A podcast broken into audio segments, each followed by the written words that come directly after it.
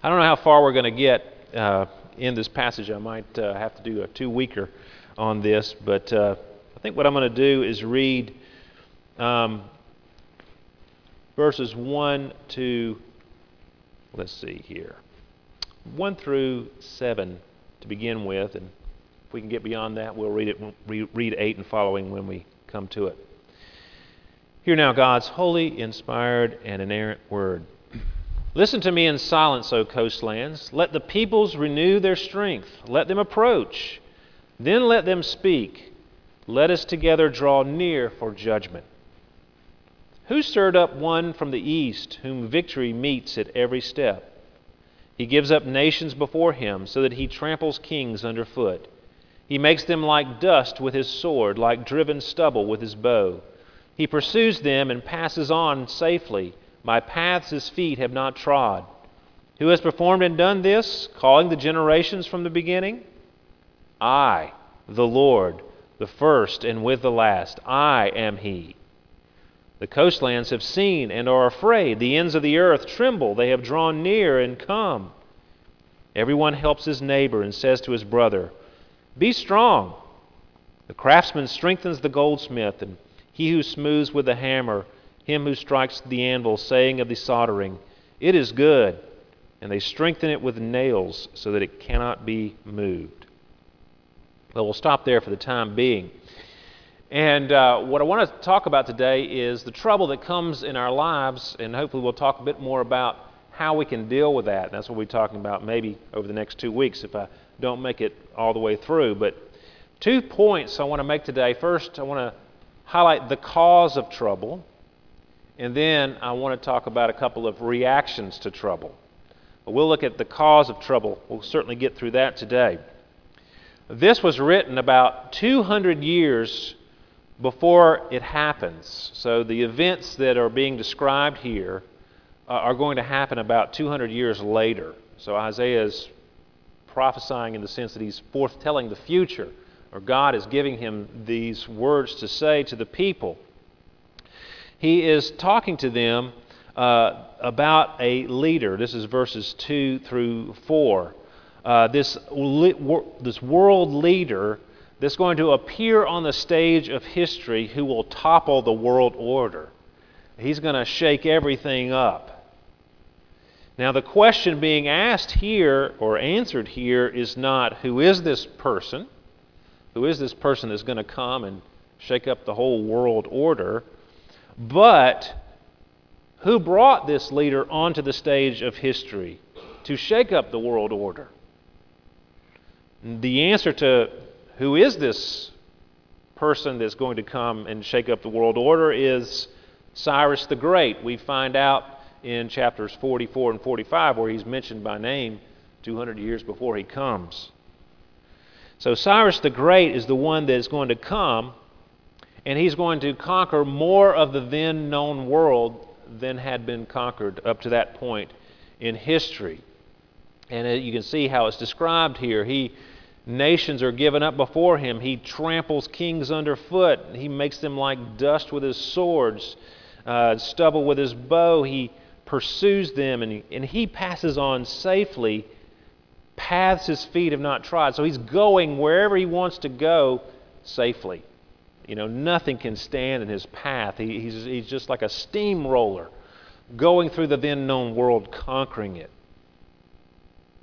Now, the question is that is being asked in this, pa- in this passage, uh, expressed in verse 2 Who stirred up this one from the east, whom victory meets at every step?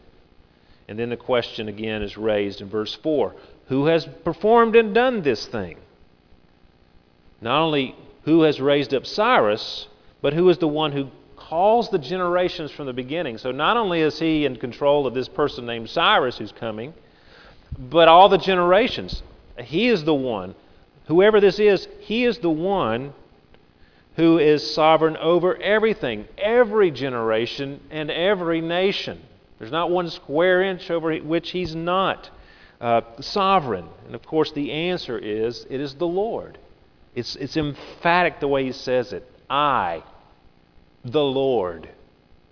In fact, the word Lord there is Yahweh which means I am that I am, or I will be what I will be, talking about his self determination, eternity. I, I am, I am the one, the first and the last, the beginning and the end. I am he. So God's not, uh, God's not uh, hiding what he's doing here. He's making it very clear that he's the one that is causing this, this disturbance in the world. God is sovereign. He governs everything that happens by his providence. It's an old word, word providence. We don't use it much anymore. Uh, usually we know it if we've learned our catechism. You know, we, thought we learn about God's providence. And providence is, according to our catechism, uh, God's most holy, wise, and powerful, preserving and governing all his creatures, ordering them and all their actions to his own glory. That's the larger catechism answer to that question. Now God is in control of everything that happens. There's not one one rebel atom in the universe that is not under his control. If there were a grain of sand that was out from under the control of God, then God wouldn't be God. By definition, he is, he is ruling and reigning over everything. Now, this includes all the things that we, we believe are good things that happen to us. For example, Matthew 5 tells us that he makes the sun rise on the on the evil and the good, and sends rain on the just and on the unjust. Sometimes the rain is good, and sometimes we wish we didn't have so much. But whoever we are, uh, God in His providence provides that, and it rains when He wants it to rain. Uh, not, are not two sparrows sold for a penny, and not one of them will fall to the ground apart from your Father? So even the birds, God knows when they fall. He knew about the, the bird that my dog caught and had in the garage that I left sitting there for several days because I didn't realize it until the smell got too great. God knew about that poor bird and the possums that she drags up every now and again. God knows them all.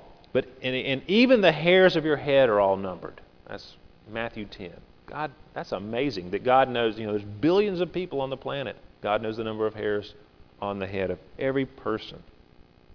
So even so God's obviously knowledgeable. He knows what's going on, and, and we know that we believe that all these good things are given to us by God. But it's also true that we believe that God is sovereign over things that we believe might not be so good, things that cause us trouble or difficulty in our lives.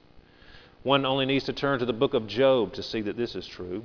God allows lots of bad things to happen to Job, and it wasn't because he was being punished for his sin. He was actually a very righteous man. God had his purposes there, and you can read about it. And there are many other places in Scripture where it talks about the fact that God is not only sovereign over the good things that we like in our lives, but sometimes the difficult, well, all the time, the difficult things, even those things, are under his sovereign control. Everything is under his sovereign con- control. Verse 5, uh, you see there what Cyrus's coming did to the nations. It struck fear into them. It says there, the coastlands have seen and are afraid, the ends of the earth tremble. So Cyrus's coming was not perceived as a good thing by many people uh, in the then known world. But God was sovereign over Cyrus, He was the one that stirred him up. Now, as my friend Ricky Jones said in a sermon on this passage, he said, This is big boy theology. This is, this is not for the faint of heart. It's not something that we might be comfortable with. It might not be even something that we like. I know there have been books written that said, uh, you know, God is not sovereign. You know, you can't have a good God and a sovereign God because bad things happen to good people sometimes. Well, that's not what the Bible teaches. God is always good, and God is always sovereign. That's a difficult thing to grasp. Might be impossible in our minds to grasp it and truly understand how that works in the world. Uh, also, we also know that the Bible affirms that God is not only sovereign, but mankind is responsible. We're responsible for our actions. Cyrus was responsible for his actions, uh, even though God was sovereign over those actions. How that works is a bit mysterious, it's hard to grasp. But the Bible affirms both God's sovereignty, man's responsibility. And that's big boy theology. Hard to grasp, sometimes hard to accept, but that's what the Bible teaches. Now, to bring it home to our world, as we think about, it's easy to think about Cyrus the Great, but what about numerous terrorist attacks that have happened this week? God was sovereign over that. He allowed that. How about when a white supremacist walks into the AME church in Charleston and shoots nine people? God was sovereign over that. He allowed that to happen. What about the ruling on Friday? The Supreme Court legalizes same sex marriages in, in the United States. God is sovereign over that. What about the illness that you're dealing with, the cancer that that uh, you may uh, be enduring or a loved one might be uh, going through. God is sovereign over that. God is sovereign over everything. He allowed us each and every one to get up this morning. God allowed me to get up this morning and take a shower, get dressed, and drink a Coke Zero. He's sovereign over the weather. He's sovereign over hurricanes. We're going to celebrate 10 years since Katrina here pretty soon. God was sovereign over that. As I said before, this does not absolve individuals of responsibility for their actions. They'll be held accountable for murder, etc. But those, and those two truths must hang together. But God is in control. Now, sometimes it seems that God's not in control. Sometimes it seems that humans are going to get away with it and they're not held responsible for their actions. And sometimes it seems like God is not good when these bad things happen. Why would He allow that? Well, His purposes are beyond knowing and are more complex and multi layered than we can grasp. You just think about Hurricane Katrina. You know, some people got fam- famously got on the news and said it was God's judgment on the coast, specifically New Orleans. Thankfully, we didn't get pegged in that. But you know, God's judgment on the that sinful city. Well, that's a that's a bit of overreach. It's a bit simplistic to say that because righteous people suffered in the storm as well as wicked people, and so, a lot of people who were somewhere in the middle. You know, the rain fell on the just and the unjust in those hours. So you can't say that it's just God's judgment. Well, it might be. It might be God's judgment and God's salvation. God can use a hurricane to bring judgment on someone and bring salvation to another. Same event. And you know you've seen it. You've seen good things come as a result of the hurricane. Some people's lives were changed for the better because of the hurricane. Some people's lives were not changed for the better for the hurricane. It was all part of God's purposes, multi layered purposes that, that are beyond figuring out. God's wisdom is not like our wisdom. It's amazing when you start trying to get your head around it, which is impossible to do. You'll blow your mind trying to figure out God's purposes. The, co- the coming of Cyrus was certainly a judgment on certain nations in the world. But for Israel, it was the means through which they went back to their homeland because Cyrus had a different foreign policy than the Babylonians who had sent them into exile. Cyrus's foreign policy was to let people go back to their homeland. Let them rebuild their temples. Let them flourish wherever, however they wanted to do that. And so that was a real blessing for the Israelites. Something that caused the, the, the nations to fear, and I'm sure some of the Israelites were afraid of what Cyrus was doing. But they benefited greatly from it, and the Lord used it to send his people back to Jerusalem and even had permission to rebuild the temple. Now, we do not know God's purposes uh, to the good or the trouble that comes into our lives. We, we believe He is sovereign over it all. And this should affect the way that we react to trouble. Now, I'm just going to briefly say, I want to go into more detail next week But you have two reactions here. We read about one reaction, and that's to turn to idols, and it's quite comical. This is the way we naturally react and are tempted to react in verses 5 and, and through 8. Uh, it gives you the picture of people. You know, they hear that Cyrus is coming, and so they all get together and they have a pep rally. Be strong. Let's let's buck up. Let's uh, let's get together, and uh, we'll build an idol. And we'll you know we'll encourage one another, and we'll do our very best, and we'll make sure that he's soldered together at the joint so he doesn't fall apart. And then we'll we'll nail him securely to the wall so that he won't fall over. And of course, an idol nailed to the uh, wall, he can't go anywhere or do anything. He can't speak. He has, he is nothing. The idol is, is nothing. And they're putting all their energy and effort into building this idol, and they're putting their, their hopes and their dreams and their future and their salvation uh, on, on something they're, they're putting together with their hands, and they're having to prop up. And that's going to save them from Cyrus, they think. And verse 29 says, Behold, they are all a delusion.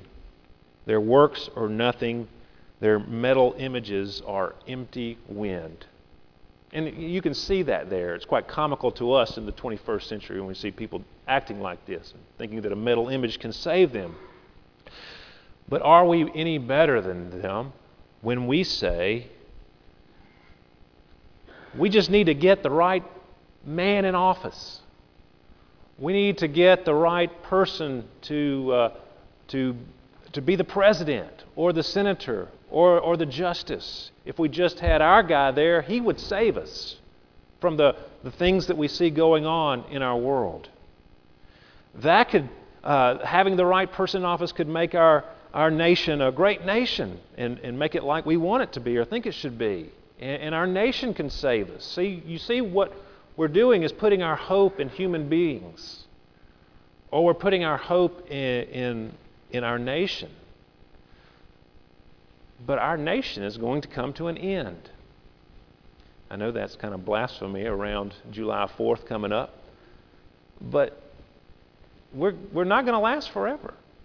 There's only one kingdom that's going to last forever, and that's the kingdom of Christ. Putting our hope in America, or putting our hope in politicians, or putting our hope in anything else for that matter. Putting our hope in our own works to save us, our own self sufficiency. It's going to fall short. It's the same as propping up an idol. Yeah, we'll, we'll get it just right. We'll prop it up against the wall, and that's going to save us from the trouble that we are going through. We turn to positive thinking like like these idolaters when they said, Be strong. Oh, you can do it. You've been diagnosed with cancer. How would you feel if somebody said, You know, you're going to be okay? You're probably not. Both my parents died from cancer. And it would have been terrible to go in and say, Oh, it's going to be okay. You know, you can, you can do it. Just be strong. That's empty and foolish. And when we try to, to turn to these strategies, these empty strategies that we have in our lives in order to cope with our troubles, cope with our difficulties, we're, we're just like these idolatries. When we're completely stressed out about life, and you know, sometimes we turn to escape. We just numb ourselves on TV or worse, pornography. Sometimes we anesthetize ourselves. We, we drink alcohol. We eat food to make us feel better. Some turn to their own strength. They, they take up a cause for change or they vow to do better next time. If I just was better, then these bad things wouldn't happen in my life. Behold, they are all a delusion. Their works are nothing. Their metal images are an empty wind. Well, of course, the whole point of this passage is to trust the Lord. Look at verse 10. 8 through 10. We'll, we'll read that one. But you, Israel, my servant Jacob, whom I have chosen, the offspring of Abraham, my friend, you whom I took from the ends of the earth and called from its farthest corners, saying to you, You are my servant. I have chosen you and not cast you off. Fear not, for I am with you. Be not dismayed, for I am your God. I will strengthen you. I will help you. I will uphold you with my righteous right hand. God has His purposes for His people. If we're His people, then we know He's got His purposes. And His purposes are good purposes, even though they might be difficult. Even though we might think, what in the world is God doing? He's going in the opposite direction of what I would think that God would want to go in my life, with my life. He's doing something completely that looks completely crazy to me. But God knows what He's doing, and we should trust Him. And ultimately, He's going to conquer all our enemies. Verse 11. You know, the first passage, the, the first we just read, talks about God choosing us. He's, he's, he's sent His Son to die for us. He has gone to the greatest length in order to, to make us His children by becoming a human Himself and bearing wrath for our sin so that we could be part of His family. And we're His. And He's not going to throw us to the side if He's done that. That's the first thing He says in verses 8 through uh, 10. Then in 11, He talks about how He's going to conquer all our enemies. Yeah, there might be enemies that seem to have the upper hand at points. You know, they might win certain battles, but the war is already over. He's already victorious. Behold, all who are incensed against you shall be put to shame and confounded. Those who strive against you shall be as nothing and shall perish. You shall seek those who contend with you, but you shall not find them. Those who war against you shall be as nothing at all. For I, the Lord your God, hold your right hand. It is I who say to you, Fear not. I am the one who helps you. We're going to go looking for our enemies one day, and there's not going to be any enemies to be found because he's going to conquer them all. They will all be gone. Christ rose from the dead. He conquered our greatest enemies, sin and death. They no longer have uh, they no longer have us in bondage. We're no longer slaves to sin and death. And those are great enemies. And then, of course, the church today has lots of enemies. And we know in the end He's going to come back and conquer all those enemies. And we also have this reassurance in verses 14 and 16 that God is not finished with us. Fear not, you worm, Jacob. First, he calls him a worm. That's not really a compliment. You know, he's, he's talking about their smallness, insignificance, inability to do anything for themselves, like a worm. Fear not, you worm Jacob, you men of Israel. I am the one who helps you, declares the Lord your Redeemer, is the Holy One of Israel. Behold, I make you uh, make of you a threshing sledge, new, sharp, and having teeth. You shall thresh the mountains and crush them, and you shall make the hills like chaff. You shall winnow them, and the wind shall carry them away, and the tempest shall scatter them.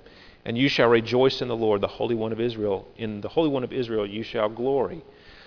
God's going to transform them to a, from a worm into a threshing sledge. Now, a threshing sledge was a wooden platform that had like metal teeth on the bottom, metal blades, or a way to cut, and they would run over the uh, the, the the wheat or the, the straw on the ground and break it down in smaller segments so that when you went to winnow it, you know, you throw it up in the air and the the wind will blow away the bad stuff and the wheat kernels will fall back to the ground. That's what's going on here. He's saying Israel's going to be like this huge threshing sledge that's just going to mow down everything in its path. You know, people think the church is going to go away, that the church is going to that is, is just going to fade into non-existence because it's irrelevant. But that's not what the word says. I will build my church, Jesus says, and it's going to it's going to conquer all. The church is the kingdom of Christ on earth, and it's going to grow and become stronger. And it is throughout the world. We might not be seeing it where we live at the moment, but it's going to conquer all. We're on the right side when we're on God's side, when we're in Christ's kingdom. And then finally, God is going to bring a transformation we could, we could have never imagined. Look at verse 17 and following. When the poor and needy seek water and there is none, and their tongue is parched with thirst, I, the Lord, will answer them. I, the God of Israel, will not forsake them. I will open rivers on the bare heights and fountains in the midst of the valleys. I will make the wilderness a pool of water and the dry land springs of water. I will put in the wilderness the cedar, the acacia, the myrtle, and the olive. I will set in the desert the cypress, the plane, and the pine together, that they may see and know, may consider and understand together that the hand of the Lord has done this, the Holy One of Israel has created it. So the picture that you get there is a desert waste, and God is going to transform it into a lush forest. An amazing, impossible transformation. But God can do that, and He's going to do that. He's going to give us a new heavens and new earth one day where we will dwell together. That's the Christian's hope. That's what we look forward to. And that's what He's doing in the world. That's His ultimate purpose. That's why He sent Christ to die for sins, so He could, so he could build His kingdom up, so there could be people in His kingdom. Christ died for their sins so that they could be cleansed and washed and be worthy to be brought into the kingdom. Not because of their own righteousness, but because of Christ's righteousness imputed to them by faith. So as we go through these difficult times, we must put our faith in the Lord. You notice the last statement here I, uh, they, they will see and know, consider, and understand that the hand of the Lord has done this. If you read back through verses 11 through, 4, through 20, 20 uh, you'll see the pronoun I. I will do this. I am. I, I, I. God is saying, I'm going to do this. I'm doing this. As we face difficulties and uncertainty and worry and anxiety about life, let's not let's remember to, to continue to trust the Lord. Continue to, to hope in the gospel.